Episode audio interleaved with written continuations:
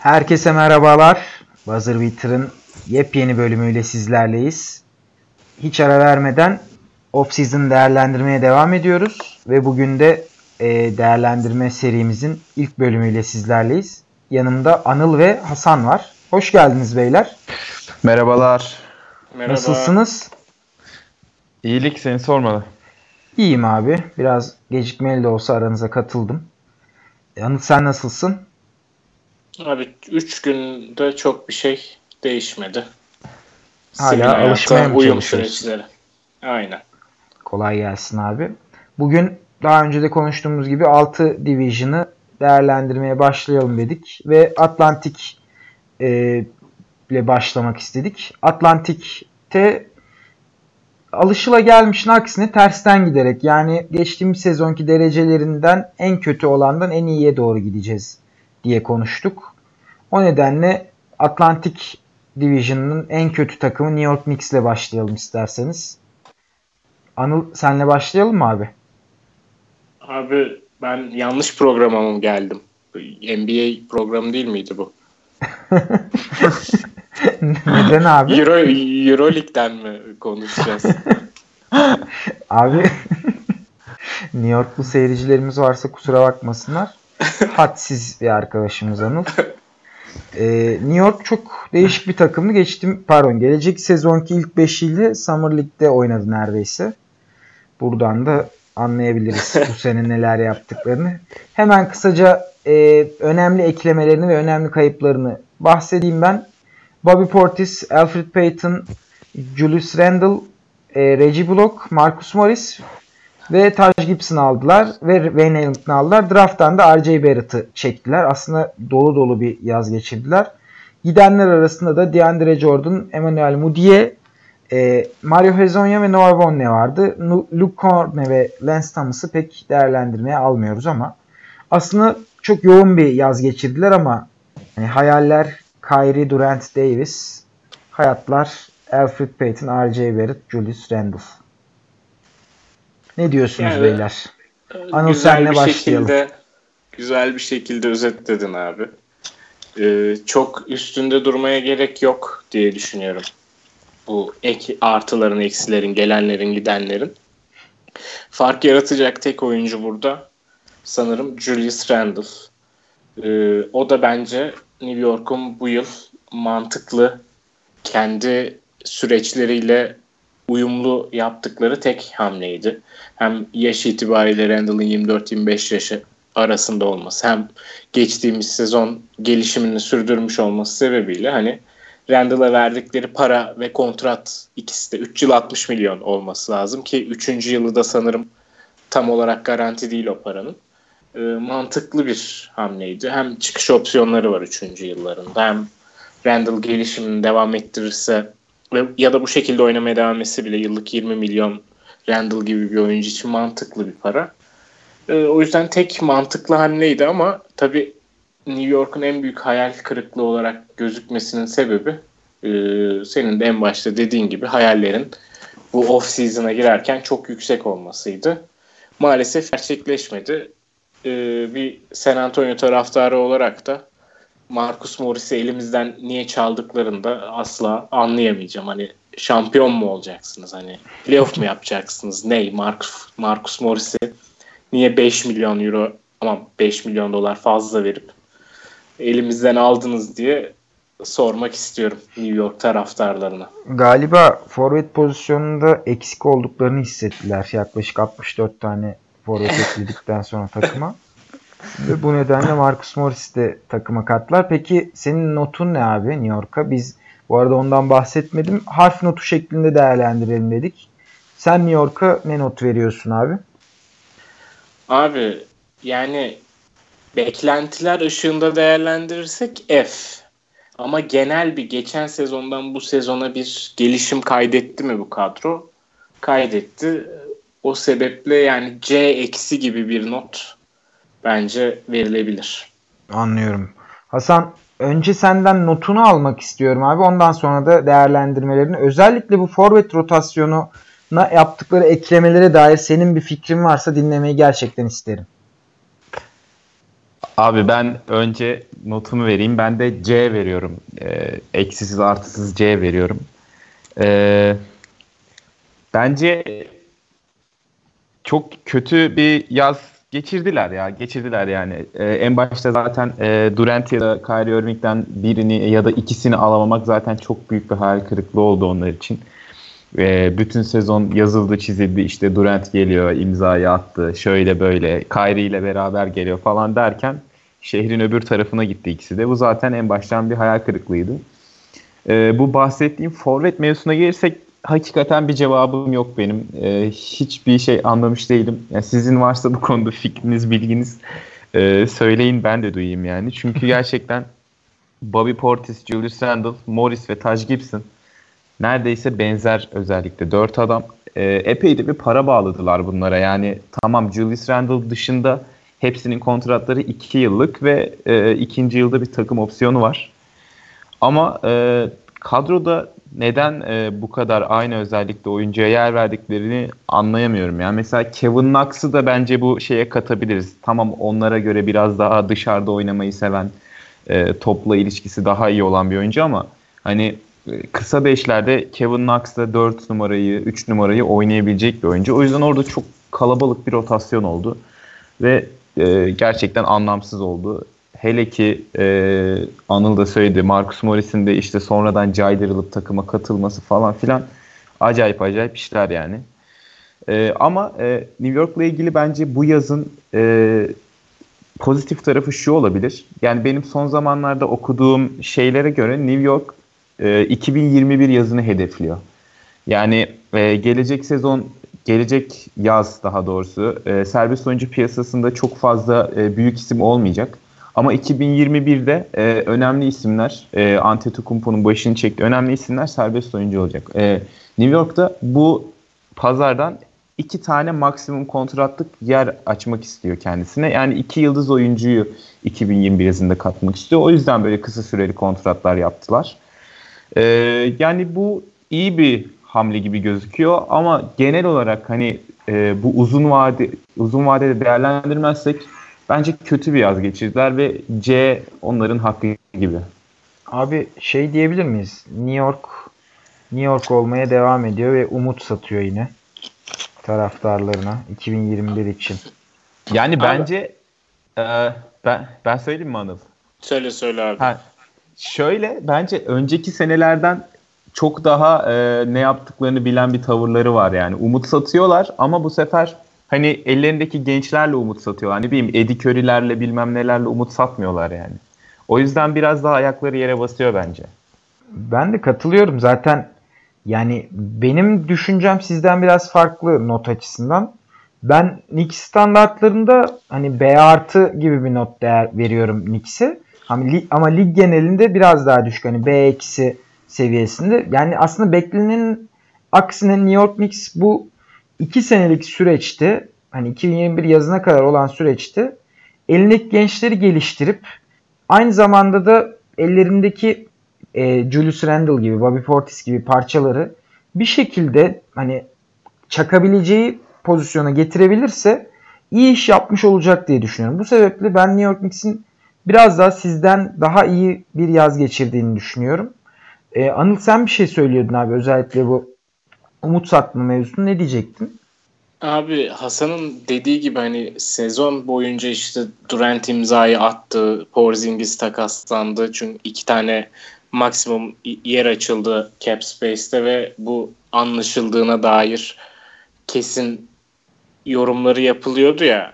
Bence şu, ayakları yere basmaya başladı biraz. Yani hani biz New York'uz bize yıldız gelir tavrından çok o kendilerine gelmesini bekledikleri yıldız oyuncuları Brooklyn'in kaptığını görünce kendilerinden reputation olarak daha düşük gördükleri Brooklyn'in kaptığını görünce e, birazcık hani galibiyet almanın bu ligde işte hani nasıl derler önemli bir takım olmanın kimlik ya da playoff kimlik yaratmanın aynen aynen tam tam olarak onun ne kadar önemli olduğunu gördüler. Çünkü artık şey kapanıyor. E, küçük marketle büyük market arasındaki fark kapanıyor.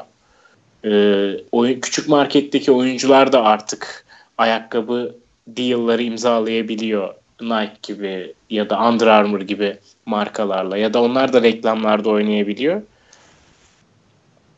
O yüzden artık o büyük camia, büyük şehir takımı olmanın artılarını istedikleri gibi kullanamadıklarını görünce bir kültür yaratma peşine düştüler. Ayakları yere basan hamleler. Birazcık hı hı. bu yaz yaptığı New York'un. Yani sadece e, New York'ta olmak yetmiyor. Çünkü Brooklyn de mesela New York sınırları içerisinde. e, hal böyle olunca Brooklyn tarafında Durant ve Kyrie Irving var önümüzdeki 4 sene en az. Aradaki fark ne bu iki takım arasındaki yani, aradaki fark ne? Bir tarafta tam James olarak... Dolan var, öbür tarafta yok. Sean Marks. Diğer tarafta da Sean Marks var aynen. Abi o zaman şey yapalım. Yani sırada da ne tesadüftür ki Brooklyn Nets var.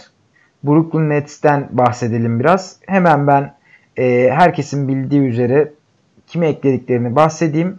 DeAndre Jordan, Kevin Durant, Kyrie Irving ve Taurian Prince eklendi. Aynı zamanda Wilson Chandler ve David Nwaba gibi iki değerli kanat oyuncusu kanat rotasyonuna eklendi.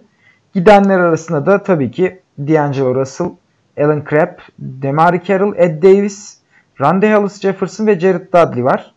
Yani burada ben hani çok şüpheye yer yok diye düşünüyorum. Kevin Durant ve Kyrie Irving'in beraber e, Brooklyn'e geldiği, 42 galibiyet alan bir takıma geldiği bir yazda Brooklyn notunun A'dan aşağı olması herhalde biraz zor olur diye düşünüyorum. Deyip sözü Hasan'a veriyorum. Hasan senin Brooklyn'in yazına dair değerlendirmelerin nasıl abi? Abi kesinlikle sana katılıyorum. Yani e, Durant ve e, Kyrie'yi aynı yazda takıma getirmek zaten e, konuşmaya gerek olmayan oldukça büyük bir iş. E, şimdi hani Durant ve Kyrie'nin uyumu falan filan bunları sezon başlarken hani belki takımları değerlendiririz o zaman konuşuruz. Şimdi e, off season'daki hamleleri konuşalım. O yüzden ben Durant ile Kyrie üzerine zaten çok fazla bir şey söylemek istemiyorum. Yani bunlar e, NBA'in en iyi 10 oyuncusunun ikisi ve bunları bir araya getirmeyi başardılar. Onun haricinde e, yaptıkları iyi işlerden birisi bence Alan Crabb'in kontratını e, o 2016 yazında imzaladığı o e, berbat kontratı Atlanta'ya takaslayıp Torian Prince'e çevirmek oldu. E, Prince bence çok iyi bir rol oyuncusu. Yani Atlanta'da ben bu sene çok büyük bir çıkışı bekliyordum ondan.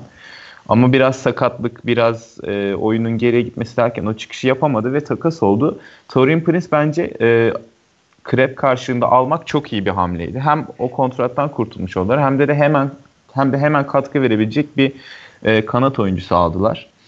E, kötü yaptıkları işte bence DeAndre Jordan e, hamlesiydi. Yani e, o biraz Durant ve Kyrie'nin kankası kontenjanından e, girmiş yani benim okuduğum kadarıyla.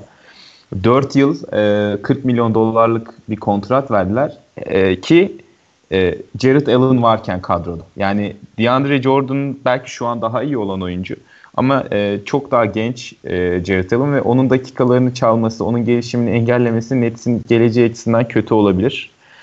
E, onun dışında Wilson Chandler, e, Nwaba ve Temple gibi de iyi görev adamları eklediler. Benim notum A yani Brooklyn Nets'e A veriyorum. Ben e, gayet e, olabilecek belki de en iyi yazı geçirdiler. Contender olmaya yetecek eklemeleri gerek süperstar bazında gerek rol oyuncusu bazında yaptıklarını düşünüyorum ben de. Peki Anıl sana sorum abi. E, Durant'siz geçen ilk yılda, geçecek olan ilk yılda sence bu takım geçtiğimiz sezonki 42 galibiyetin üzerine ne kadar koyabilir? Veya sence bu takım bu seneden e, bir doğu finaliyle hani, e, dikkatleri üzerine çekebilir mi? Yani bu takımın tavanı ne? Özellikle birinci yıl için söylüyorum, soruyorum. Abi birinci yıl özelinde hani birebir karşılaştırma yapacaksak geçen yılki ve bu yıl gelecek sezon e, ki Nets arasında D'Angelo Russell'ı çıkarıp e, Kyrie Irving'i yerine koymuş durumdayız. Bir tek eksik Demare Carroll ana rotasyondan. Onun dışında Alan Crabb de süre alıyordu ama Joe Harris rolünü birazcık daha büyüterek çok rahat bir şekilde onun eksikliğini doldurabilir. Ee, Ed Davis'in yerine DeAndre Jordan gelmiş durumda yedek uzun kontenjanına. Onun dışında kaybedilen Jared Dudley, Rondae Ellis Jefferson, Shabazz Napier ve Travian Graham hani rotasyonun önemli parçaları değildi. O açıdan kadro kalitelerinden bir şey kaybetmiş durumda değiller. Alan Crabb'in yerine Torin Prince de rahatlıkla dolduracaktır o rolü. Hatta geçen yılın kadro kalitesi olarak bir tık üstündeler. Ama Kevin Durant'siz bir contenderlar mı? Bir şampiyonluk adayılar mı? Ne kadar ilerleyebilirler playoff'ta? O bence çok büyük soru işareti. Yine ilk turun ötesini göremeyen bir Brooklyn Nets izleyebiliriz ama bunun yanı sıra Doğu'da da geçen programda bahsettiğimiz gibi o dört tane şampiyonluk adayı bir anda ikiye düşmüş durumda. Boston ve Toronto'nun ağır darbeler almasıyla bu yaz. Ee, o sebeple hani o en iyi iki takımdan biri değil Brooklyn kesinlikle şu an Toro pardon Toronto diyorum Milwaukee ve Philadelphia çok önlerinde. Ama hani bu kadronun tecrübe kazanması için bu yıl bir doğu yarı finali yeterlidir diye düşünüyorum. Oraya da çıkabileceklerini tamamen Kyrie Irving belirleyecek. Ee, Kyrie'nin geçen yıl Boston'da çözümün bir parçası ve sorunun da aynı şekilde bir parçası olduğunu biliyorduk. Ee, bu yıl yeni takım arkadaşlarıyla eğer e, Boston'daki takım arkadaşlarıyla yaşadığı sorunları yaşamazsa e, Brooklyn bir doğu yarı finali yapabilir diye düşünüyorum. Ben de yani Brooklyn'in e, doğuda finale çıkmasını biraz zor görsem de basit olarak baktığımızda D'Angelo Russell'ın üzerine Kyrie Irving e, güncellemesi bana biraz daha yani acaba dedirtti. Çünkü bu takım e, çok şey vaat ediyor bana kalırsa genç nüvesiyle. Aynı zamanda geçtiğimiz sene Karis Levert aslında All-Star olabilecek seviyede bir başlangıç yapmıştı. Hatta da dolaylı olarak D'Angelo Russell'ın All-Star olmasını sağladı belki sakatlığı ama e, bence Kyrie Irving'in yanında da Kyrie Irving'siz de bu takımın en önemli itici güçlerinden birisi olacak. Hücum güçlerinden birisi olacak diye düşünüyorum. Açıkçası yani ben bir hani e, Dark Horse olarak hani görebiliriz diye düşünüyorum şey Brooklyn'i doğuda. Özellikle Durant'siz Brooklyn mi? Durant'siz Brooklyn şöyle abi Dark Horse noktasında yani doğu finalinde beklenmedik derecede mesela Milwaukee'yi zorlayacak seviyede bir e, oyun görebiliriz. Özellikle yan parçaları bana kalırsa hani azımsanmayacak derecede kaliteli. NBA'deki diğer benchlere, diğer e, rol oyuncularına göre oldukça kaliteli bir oyuncu grubu var bence bu takımda. Eğer Kyrie Irving'in saha dışı sorunları olmazsa ve bu takım hani yeni bir takım sonuçta yaklaşık 7-8 oyuncu kaybedip 7-8 oyuncu geldi takıma. Bunları da aşarlarsa playoff zamanına kadar ben bir ihtimal Brooklyn'in hani değişik bir e, sezon geçirebileceğini düşünüyorum. Daha böyle e, oturan, daha böyle ne yaptığını bilen bir sezon geçirmesini bekliyorum. Bu biraz benim hani Kyrie Irving'e karşı sempatimden de kaynaklanıyor ama bakalım gelecek ne gösterecek diyorum. Hepimizin notu A galiba burada. Değil mi? Aynen. Aynen. Aynen. A. Abi yalnız dediğin gibi ne kadar dolu ya bu Kyrie Irving ve Durant'in yanındaki rol oyuncuları ne kadar kaliteli ve dolu dolu şu an Brooklyn'de. Hani Durant döndüğünde 2020-2021'de Doğu'nun tepesine direkt adaylar. Kesinlikle. Yani çok bir e, bana her şeyi yapabilecek bir takım gibi geliyor. Her oyun tipine de uyum, uyumlu olacak oyuncuları var. Hani off ball, on ball oynayacak guardları ve birkaç pozisyonu birden savunabilecek e, kanat oyuncuları, iki tane iyi sayılabilecek rim protector ve rim runner diyebileceğimiz iki oyuncuları var. Yani dolu bir kadro. Umarım sonucu da alırlar. E, izlemesi zevkli olacak Brooklyn'e. Deyip Kesinlikle. Sıradaki takımımıza geçiyorum. Sırada Atlantik grubunun yine playoff'ta dikkat çeken ve yazı dolu geçiren Boston takımı var. Boston'da geçtiğimiz günlerde konuşmuştuk. Aslında çok ciddi bir kayıp yaşadıklarını düşünüyorum ben.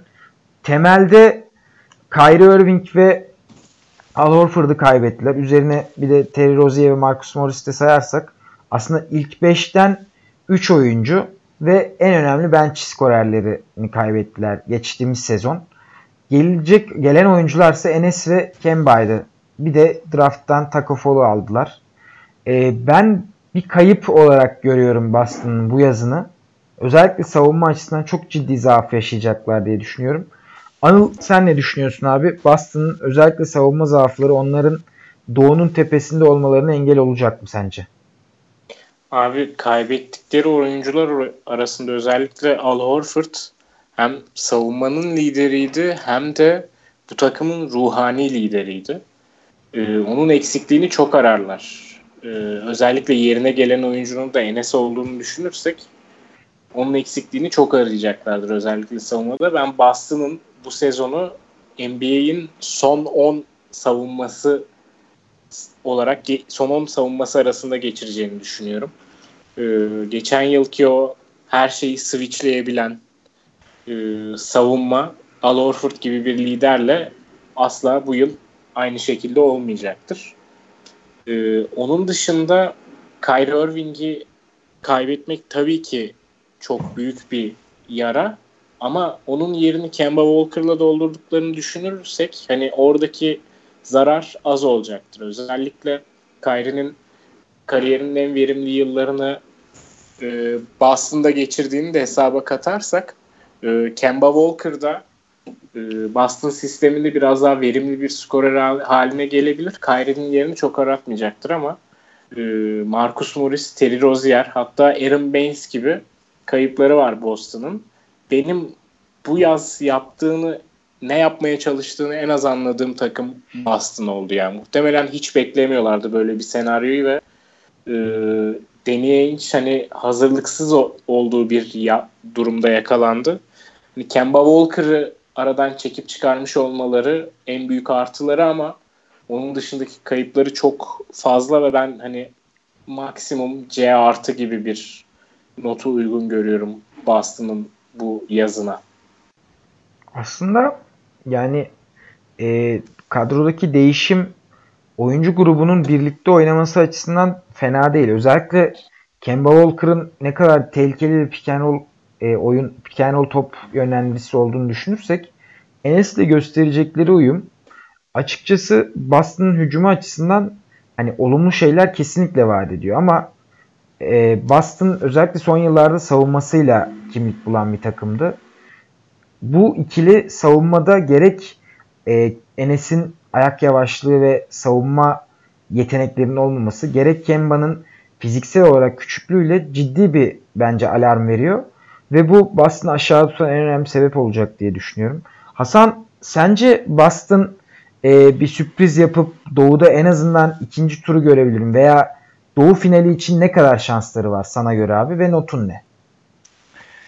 Abi bence Doğu finali için e, pek şansları yok. Hatta ben az önce Brooklyn muhabbetinde de aklıma geldi. Yani ben şu an Durant'siz bir Brooklyn'i bile Boston'ın üstüne yazarım. Yani e, şu an bence kadro derinliği ve işte kadro yapılanması olarak çok daha iyi durumdalar. Yani Kyrie Irving ve Horford'u kaybettiler. Bunlar çok büyük boşluklar tabii. Yerleri doldu mu? Bence hayır. Ee, özellikle Al Horford'un yeri kesinlikle e, dolmadı. Yani zaten o özellikle bir oyuncu e, bir ikidir. E, onu da kaybettiler. E, belki Kyrie'nin yerine Kemba'nın gelmesi daha iyi olabilir diye düşünüyorum. Çünkü bu takımın ihtiyacı olan biraz e, kimyaydı geçen sene. Biraz liderdi ve Kemba Walker bence çok daha iyi bir lider Kyrie'ye göre. E, ilginç olan benim dikkatimi çeken şöyle bir nokta var. Danny Ainge'in bir açıklaması var. E, draft bittikten sonra e, bizim A planımız Kemba ve Enes'i almaktı demiş. Yani e, A planı Kemba ve Enes olan bir takımın çok iyi bir yaz geçirdiği bence söylenemez. E, o yüzden ben de notumu düşük tutacağım. E, C artı vereceğim. E, belki şunu söyleyebiliriz draftla ilgili. Yine epey draft pikleri vardı ve bunları takaslamadılar. E, drafttan fena iş yapmadılar bence yine draftta. Ee, işte Romeo Langford geldi, Carson Edwards geldi ikinci turdan e, yaz liginde bayağı göz doldurdu. E, Grant Williams geldi, e, çok yönlü bir forvet oyuncusu. Tremont Waters geldi ki bence e, yani benim kolejde az çok takip etmeye çalışıyorum. İzlediğim çok çok iyi bir oyuncu. Ben ondan e, büyük şeyler bekliyorum demiyorum ama yine de o sıraya göre e, yani seçildiği sıraya göre büyük bir etki yapacak bence. Çok yetenekli bir oyuncu. Ee, onun haricinde pot altı, pot altı mevzusu. Pot altında e, savunmadan bahsettiniz siz. Yani Enes geldi. Enes ligin en kötü e, savunmacılarından biri. Yani pick and sürekli hedef haline gelecektir. Ve e, pot altına e, Tice'la kontrat yenilediler. Enes Kanter var. Çok kötü bir savunmacı. E, Vincent Poirier ile anlaştılar. E, onun ne kadar iyi bir savunmacı olduğunu bilmiyorum ama atletik özelliklerinin sınırlı olacağı kesin. Taco Fall var ve e, Robert Williams var. Yani bu oyunculardan Williams haricinde hiçbirisi atletik ve e, çember koruyucusu değil. E, Boston'ın da en çok ihtiyacı olan şey buydu. Al Horford bunu çok iyi yapıyordu. Her ne kadar muhteşem bir atlet olmasa da e, yani uzun kolları ve inanılmaz savunma zekasıyla orada çok iyi bir şey yapıyordu. E, bu noktada size katılıyorum. Savunmada hem Kemba Walker'ın e, fizik eksikliği hem de pot altındaki o çember koruyucunun olmaması sebebiyle epey sorun yaşayacaklar. Abi ben de e, size büyük oranda katılıyorum. Ben geçer net olan C'yi vereceğim. Çünkü yani ciddi bir aslında e, gerileme var kadro kalitesi olarak. Bu takım bence yani birazcık bu sene problem yaşayabilir. Ama şunu bence dikkat edecek bir nokta, dikkat edilmesi gereken nokta şu. Off season'dan bağımsız olarak Gordon Hayward Gordon Hayward gibi oynarsa eğer o zaman Boston biraz daha korkutucu bir takım olabilir. Savunma açısından çok bir şey değişmez ama hücum açısından Gordon Hayward'ın varlığı özellikle rakiplere e, ekstra bir e, defekt yaratacaktır. Ekstra bir önlem almalarını gerektirecektir. Deyip off season'ı Boston adına kapatıyorum. Ekleyeceğiniz bir şey var mıydı Boston'a? Abi maçları izleyemeyeceğiz ya. Bu bu durum kötü oldu. Boston'ı evet. televizyondan izleyemeyeceğiz. İş, işin o boyutunu unutmuştum ben. Hatırlatman üzücü oldu abi. Ee, Boston'ı bir kenara bırakıp Boston burada bu arada takımların birbiriyle etkisi de iyi denk gelmiş. Al Horford'un yeni takımı Philadelphia'ya geçelim. Atlantik grubunun bir diğer takımı. E, Philadelphia ilginç bir yaz geçirdi. En önemli sebebi aslında e, inanılmaz bir e, vücut uzunluğuna sahip ilk 5'e sahip oldular. Özellikle Al Horford ve Josh Richardson eklemeleriyle kadroya. Onun dışında Kyle O'Quinn'i ve Raul Neto ile Trey Burke'ü aldılar e, free agency piyasasından. Giden oyuncular arasında da tabii ki en dikkat çeken oyuncu Jim Butler'dı. Ve bir de bence biraz daha radar altı olsa da J.J. Redick'in gidişi Philadelphia'ya belki beklediklerinden daha çok problem yaratacak gibi görünüyor. Burada ben bir oyuncuya dikkat çekmek istiyorum. Siz zaten Al Horford ve Josh Richardson'ı konuşursunuz ama Trey Burke benim dikkatimi çeken bir oyuncu. Geçtiğimiz günlerde bir arkadaşımızla da konuştuk bu konuyu. E, Trey Burke'ün pick and roll'un ball handler'ı olarak ettiği oyunlarda 1.01 gibi ciddi bir e, pozisyon başına sayı çıkarma yüzdesi var. E, sayı çıkarma e, rakamı var. Yani bu Trey Burke'ün e, en az 5 pick and roll deneyen oyuncular arasında lig genelinde 5. olduğunu gösteriyor bu points per possession sayısı. Ben Trey Burke, Joel Embiid pick and roll'larını izlemeyi, Trey Burke, Ben Simmons pick and roll'larını izlemeyi aslında birazcık etkileyici ve dikkat çekici buluyorum sezon öncesinde ve ciddi bir iyi bir ekleme olduğunu düşünüyorum. Özellikle TJ McConnell'ın gittiğini düşünürsek. Hasan sana soracağım abi. Sen e, Philadelphia'nın lig genelinin aksine yaptığı bu eklemeleri, uzunlaşma eklemelerini nasıl değerlendiriyorsun? Sen benim kadar umutlu musun Trey Burke'den? E, son sorudan başlayayım. Bence çok güzel bir noktaya değindin. E, zaten çok yeni bir transfer sanırım Trey Burke transferi. Son evet, bir hafta evet, yakın oldu. zamanda oldu. İlk bir iki haftası falan var galiba. Evet ve ben gördüğümde e, bayağı da sevindim. Yani e, Philadelphia'nın bu kadar e, oyuncu alırken yani çünkü 7 6-7 tane neredeyse yeni oyuncu almış oldular. E, bir tane point guard almamasını yani Raul Neto var bunların içinde ama o da rotasyonun çok önemli bir parçası olmayacağı için onu saymıyorum. Yani gerçek bir point guard almamasını anlayamıyordum. Ama Trey Burke dediğin gibi e, o pick and roll'da çok e, büyük etki yaratabilecek bir oyuncu ve bence çok önemli bir ekleme oldu. Onun haricinde sen de bahsettiğin gittikçe kısalan birlikte e, Philadelphia uzamayı tercih etti. E, ve çok garip bir oyuncu topluluğu oldu ellerinde. Yani mesela Embiid ile Horford sahayı nasıl paylaşacak? Ee, Embiid, Horford, Ben Simmons, Tobias Harris sahadayken e, rakip kısalara karşı ne yapacaklar? Bunlar çok büyük soru işaretleri. Yani e, bu, bu kadronun başında da çok iyi bir koç yok. E, o yüzden Brett Brown'un ben bunun yükün altından pek kalkamayacağını düşünüyorum. Ama tabii isim olarak baktığımızda çok iyi isimler. Yani Tobias Harris e, Clippers'ta harika bir sezon geçiriyordu. Al Horford zaten e, anlatmaya gerek yok. Josh Richardson ligin en iyi iki yönlü oyuncularından biri olmaya aday. Yani o sınıra geldi sayılır Miami'de. Ee, yani benim kafamdaki tek soru işareti e, bir tane point guard almamalarıydı. Ve Trey Burke her ne kadar çok büyük bir isim olmasa da etkisi isminden büyük olacağını tahmin ettiğim bir isim. O yüzden benim notum e, B eksi Philadelphia'ya. Yani e, o da Trey Burke hamlesinden dolayı birazcık. Anladım abi. Ben biraz daha iyimserim. Ben B artı gibi düşünüyorum. E, bunun sebebi kaybettikleri isimlere oranla kadroya kattıkları isimlerin daha değerli olduğunu düşünmem. Ve aslında e, çok farklı e, ilk beşlerle, çok farklı e, rotasyonlarla rakiplerin karşısında durabilecek olmaları sebebiyle bu notu biraz yüksek tuttum ben. Anıl sen ne düşünüyorsun abi özellikle Josh Richardson ve Al Horford hakkında?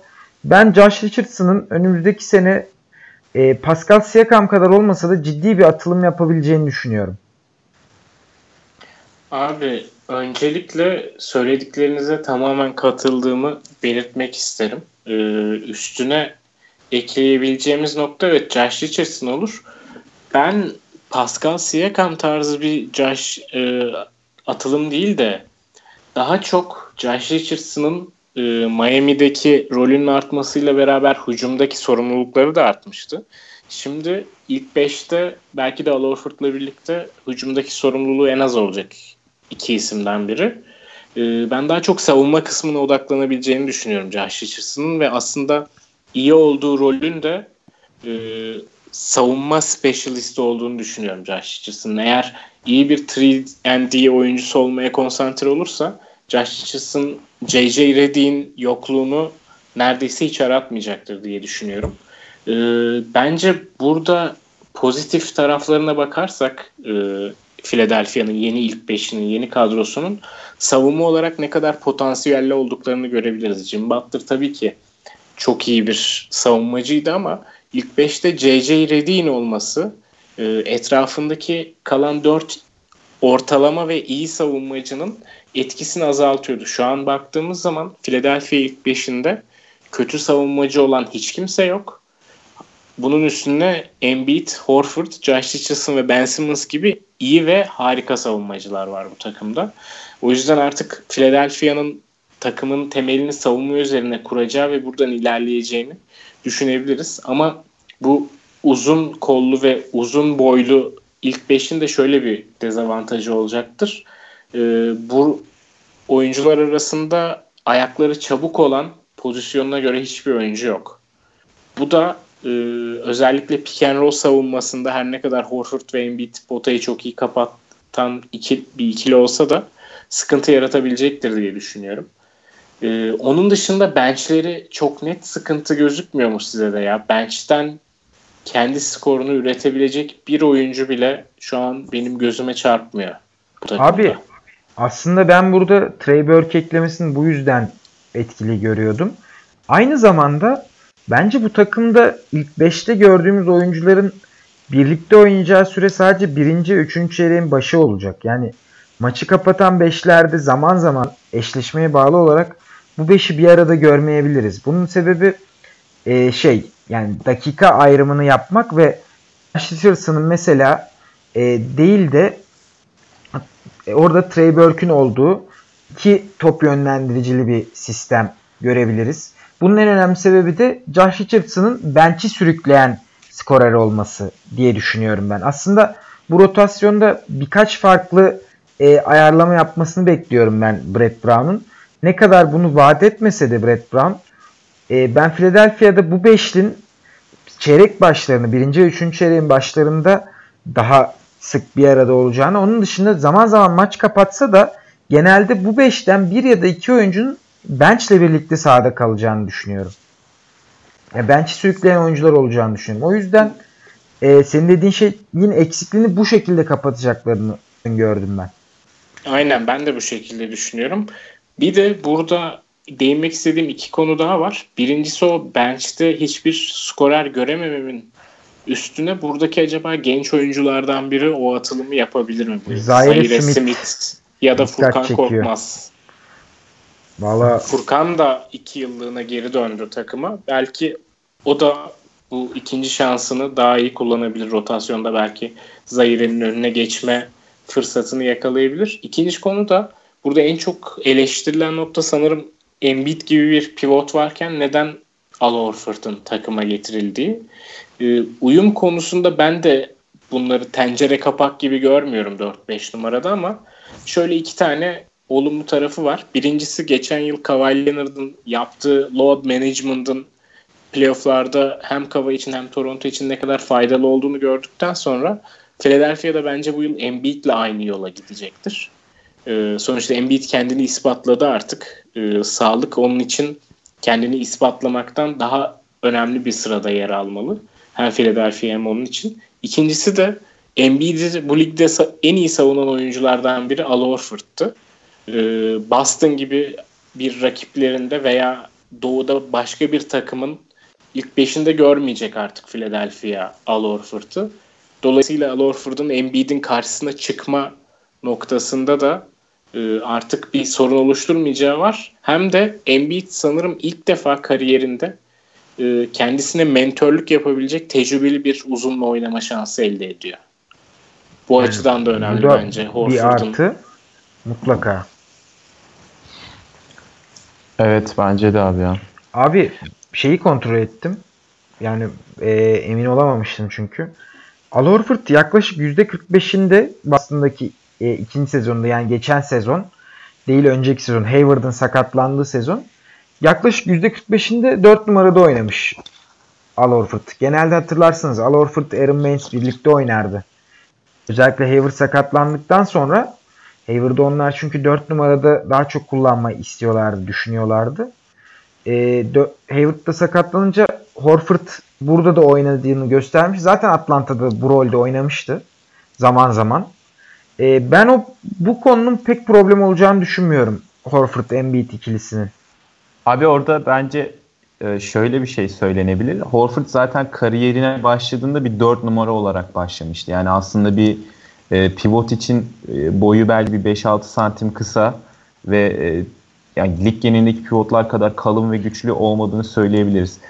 Ama hani gittikçe daha fazla kısaların kullanıldığı bir trendde Hor Horford Embiid ikilisi sahada kalabilecek mi? Bence sorun bu. Yani normalde zaten e, Horford ve Embiid ikisi de dışarı açılabilen, menzilli üçlük çizgisinin gerisine giden, işte topu yere vurup takım arkadaşları içinde yaratabilen uzunlar. Yani kağıt üstünde fit olarak bir sıkıntı, sıkıntı yok bence ama savunma tarafında mesela e, bu ikisi nasıl adam paylaşacak? Yani e, sıkıntı burada olabilir bence.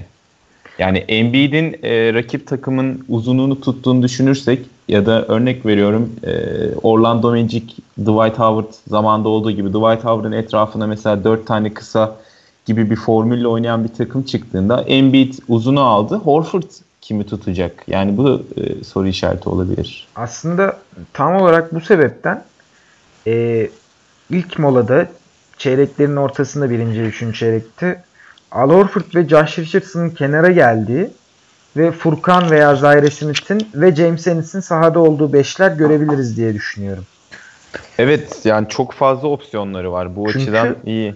kadrodaki diğer oyuncuları düşünürsek yani Ben Simmons, Tobias Harris, Joel Embiid bu üçlü bile hani normal sezondaki herhangi bir maçta rahatlıkla sahada kalıp kendi başına skor üretebilip veya pick and roll ile skor üretebilip rahatlıkla bu takımı hücumda taşıyacak oyuncular. Hani bu tip savunma zaaflarını da ve aynı zamanda bench problemini de çözebilirler diye düşünüyorum. Yani e, zayıf gibi görünse de özellikle bench kısmında rotasyon ayarlamalarıyla bu takım cidden tehlikeli bir hale gelebilir. Abi normal sezonda falan bunlar halledilir dediğiniz gibi rotasyon ayarlamalarıyla. Bunun sıkıntı olabileceği tek eşleşme Doğu finali ve final Philadelphia için. Doğu finalinde düşürsek, Milwaukee ile oynayacaklarını da düşünürsek hani şu an Antetokounmpo ile Al Horford'un eşleşmesi bana inanılmaz kötü bir eşleşme gibi gelmiyor. Hatta Boston e, Milwaukee eşleşmesinde bu, bu Ante'yi Horford'la savunmayı da denedi zaten. Çok kötü ee, bir yüzden, fikir değildi yani. yani hatta bir iki maç tuttu ama bir, sonrasında evet, tuttuğu da oldu. İlk ama, maç fena savundu zaten. Çok iyi savundu yani. Evet sonrasında yani, Antetokounmpo e, kötü şeyler yaptı. E ben evet. Simmons ve Tobias Harris de var. İşler kötüye giderse. James Ennis de bence atlamayalım. Biraz kısa kalabilir Al Horford, e, pardon Yanis'e karşı ama James Ennis de bence e, iyi bir savunmacı Philadelphia kadrosunda bulunan. Atı, asıl orada draft ettikleri Matisse Taibul. Umarım ismi böyle okunuyordur. Ee, o elemandan ben bayağı mutluyum. 23 yaşında kendisi ama ikinin üstünde blok ve top çalma ortalamalarıyla geliyor kolejden. Yani o da bir canavar olabilir ama Hocam yani sınıfta sen... mı kalmış 8 sene ya? 23 yaşında çayak mı olur? Abi işte. Oluyor ya bazen böyle transfer Malcolm oluyorlar Brogdon. bir sene oturuyorlar falan ya. Yok bu direkt hücumdaki yeteneksizliklerinden dolayı draft edilmeyeceği için 4 sene mecbur kolejde kalmış. En azından degree'yi alalım okuyalım da demiş. Şimdi bir tutunamazsak. Abi bu arada Notunuz ne bu arada? Onu kaçırdım. Ben vermiştim ya. Ben B eksi verdim ama şimdi evet, konuşunca biraz haksızlık et, evet, haksızlık evet. ettiğimi düşünüyorum. Ben B'ye çıkardım notumu. Anıl yani. senin notun ne abi? Ben de B veriyorum. Ben de B artı verdim. Ben biraz daha ılımlıyım size göre. Hasan sen bir şey söylüyordun abi. Ya uzadı Sixers muhabbeti biraz ama bunu da söylemeden e, geçmeyelim. Anıl söyledi. E, Josh Richardson J.J. Redick'i aratmaz dedi. Hep diyoruz işte ben de sana katılıyorum, sana katılıyorum, al gülüm ver gülüm ama ben mesela buna pek katılmadım.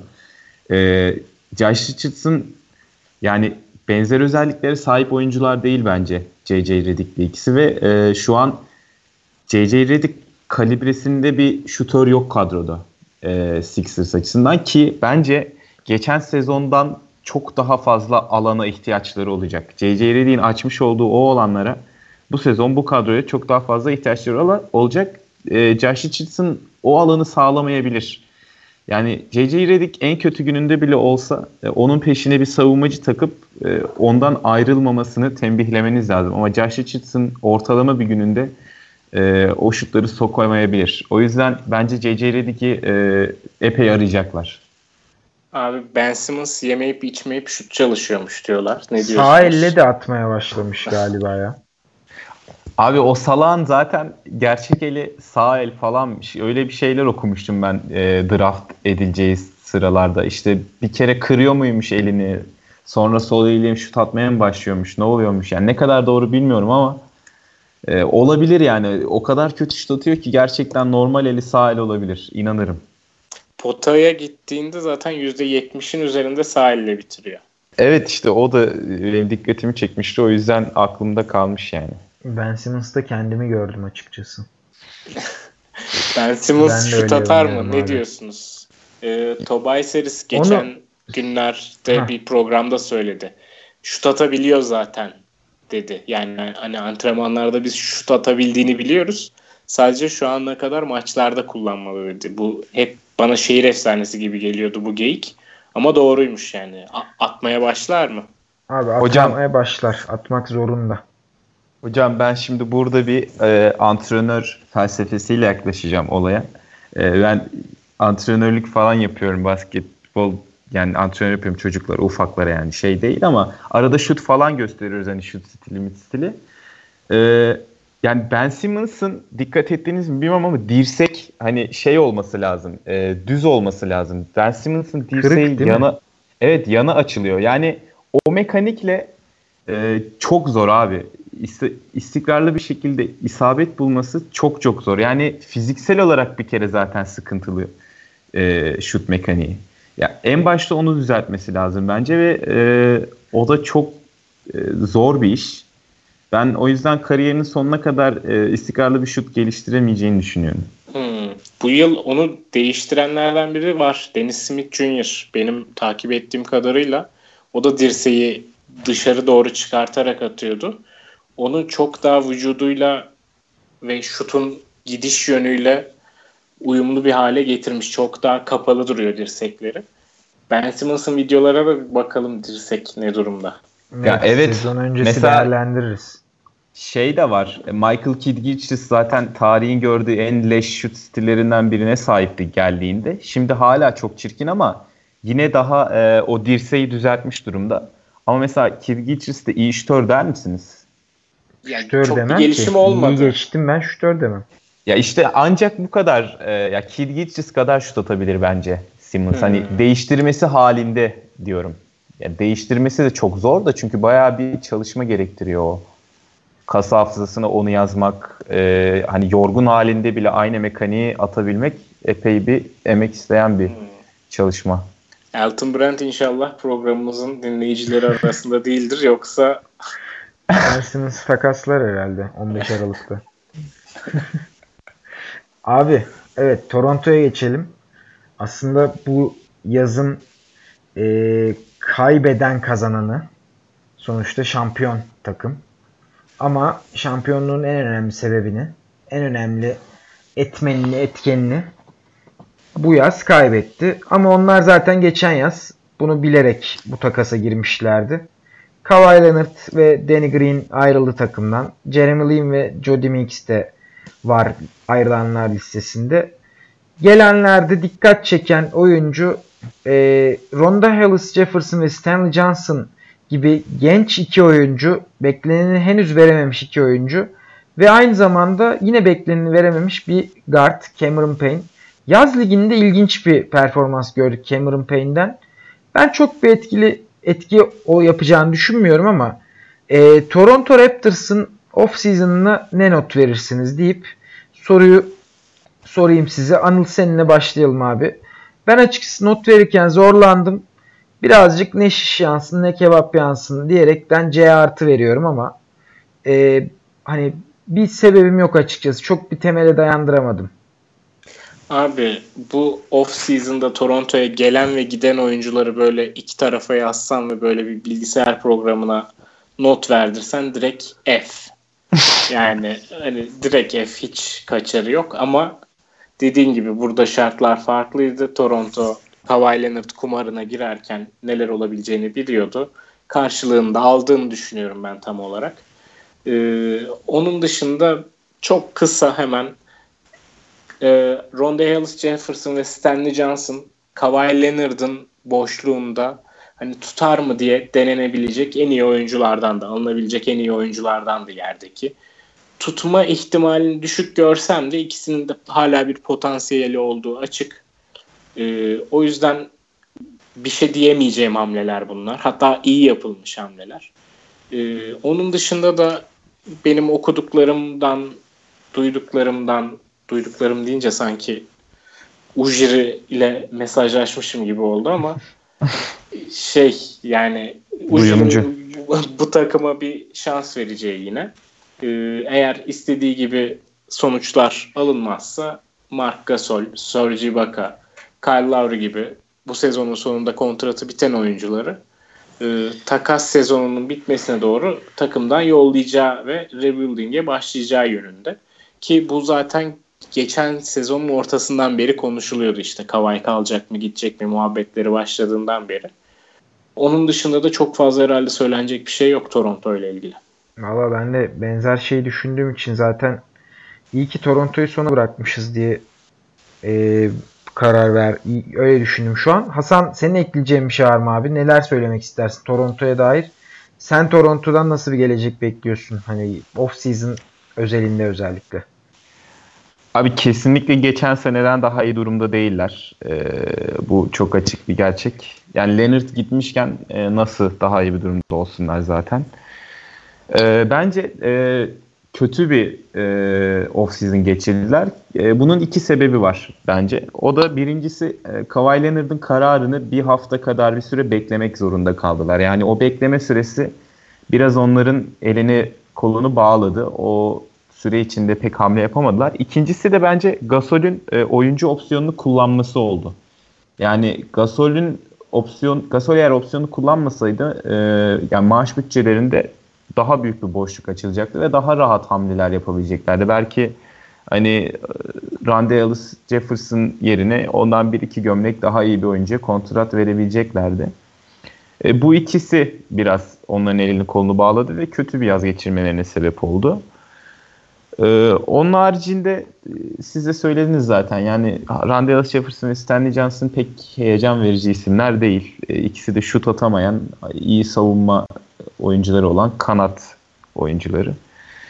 Ee, ne bekliyorum Raptors'tan? Raptors'ın yine playoff yarışının içinde olmasını bekliyorum ama Anıl da söyledi. Bence Ujiri bu noktada e, pek bir şey olmayacağını anladığı ilk dakikadan itibaren e, Gasol ve Lavri'yi takaslamaya bakacak. Çünkü gerçekten DeRozan takasında gördük. Kimsenin gözünün yaşına bakmıyor yani. E, işte camianın çocuğuymuş, e, Toronto'nun kralıymış. Bunlar Ujiri'nin gözünde bir hiç. E, notum da C. C eksi bile olabilir yani. Geçer notu ver derim ben abi. C ile devam edelim. Aynen ya verelim. Çok zor durumdaydılar. C evet. olsun. Bu arada şu bilgiyle de isterseniz programı kapatalım yavaş yavaş. Kawhi Leonard finaller MVP'si olup bu MVP ödülünü kazanan takımdan ilk ayrılan ilk oyuncu olmuş. Aynı Kawhi sezon. Da çok Evet aynı sezon. Yani çok... o yaz finaller MVP'sini aldıktan sonraki yaz takımdan ayrılan ilk oyuncu olmuş. İlginç ama yani. işte şimdi iki Spurs'lu ile bu konuyu konuşmak bilmiyorum yok, ne kadar yok, ben doğru. en son işte ateşi harladım programda yavaştan kapatalım deyip size teşekkür edecektim. Yakışır kavaya yakışır. Abi bir dakika kapatmayalım ya benim söylemek istediğim bir konu var. Toronto'ya da haksızlık olmasın çok az konuştuk. Şöyle bir teklif varmış. Pascal Siakam karşılığında tabi buradan Toronto'nun daha fazla göndereceği oyuncular da vardır e, match etmek için saverileri ama Sam Presti hem Russell Westbrook hem Paul George önermiş. Hmm. Kavay'ın da kalabileceğini bu senaryoda gerçi evim evim diye tutturmuştu ama Kavay kalır mıydı acaba böyle bir senaryoda? Ne diyorsunuz? Toronto'nun yerinde olsanız, Ujiri'nin yerinde olsanız Kavay kalıyorum deseydi yapar mıydınız bu takası? Ya orada Kavay'dan daha büyük bir dert Westbrook'un kontratı olabilir. O yüzden yapmazdım galiba ya. Yani yani bence şey olabilirdi. E, Leonard'ın Clippers'a gidişi de benzer olduğu için hani bana bir tane süperstar bulun geleyim gibi bir e, konuşma olmuş sanırım Clippers'la. Hani benzeri Toronto'da olursa belki yapılabilirdi diye düşünüyorum. Yani e, daha doğrusu yapılabilirdiden ziyade yapılsaydı Kawhi kalabilirdi. Yani bilmiyorum çok mantıklı gelmedi bana bu takas senaryosu. Yani Pascal Siakam ne kadar e, çok iyi bir sezon geçirmiş olsa da bence e, o ayarda o takasta kullanılabilecek bir oyuncu değil. Ama eğer böyle bir şey olsaydı Kawhi'nin kalma ihtimali e, eminim %50'lerin üzerine çıkardı yani. Ben tabii ben de kalacağını düşünüyorum. Hatta yani bir ihtimal olsaydı kalırdan yanaydı benim fikrim ama ben Ujiri olsam bu teklifi kabul etmezdim ki Ujiri de kabul etmedi zaten. Sanırım ben kabul ederdim ya. Ben etmezdim ya. Yani, yani Westbrook'un kontratı Buran dediği gibi büyük sıkıntı abi. Ya şöyle bir de Kavay'dan bu sözü almadan etmek benim aklımı çeliyor. Evet işte. Yani işin içine Kawhi Leonard girince her şey zaten zor oluyor. Yani Kawhi Leonard'dan o sözü alıp alırsan o zaman olumlu bakabilirim belki ama Kawhi Leonard'ın belirsizliğiyle bu takası yapıyorsam yapmazdım. Hocam Spurs camiası Kawhi sallamak yerine önce e, evet daha oraya da kendi, geleceğiz. Kendi sözlerinde dursun ya. Adamın sakatlığına inanın ya. Daha geleceğiz. Kawhi Leonard eve gitmeyi kafasına koymuş. Bizim yapacak bir şeyimiz yoktu. Bence alemin derdi Kawhi olmuş. Diyelim. ee, programı kapatalım burada. Ağzınıza sağlık beyler. Yine güzel bir uzun bir program olmuş. Uzun soluklu. Bizi dinleyenlere de bir kez daha teşekkür edelim. Ekleyeceğiniz bir şey var mı? Yok teşekkür ederiz. Ağzınıza sağlık. Görüşmek üzere. Ağzınıza Görüşmek sağlık. Üzere. Görüşmek üzere.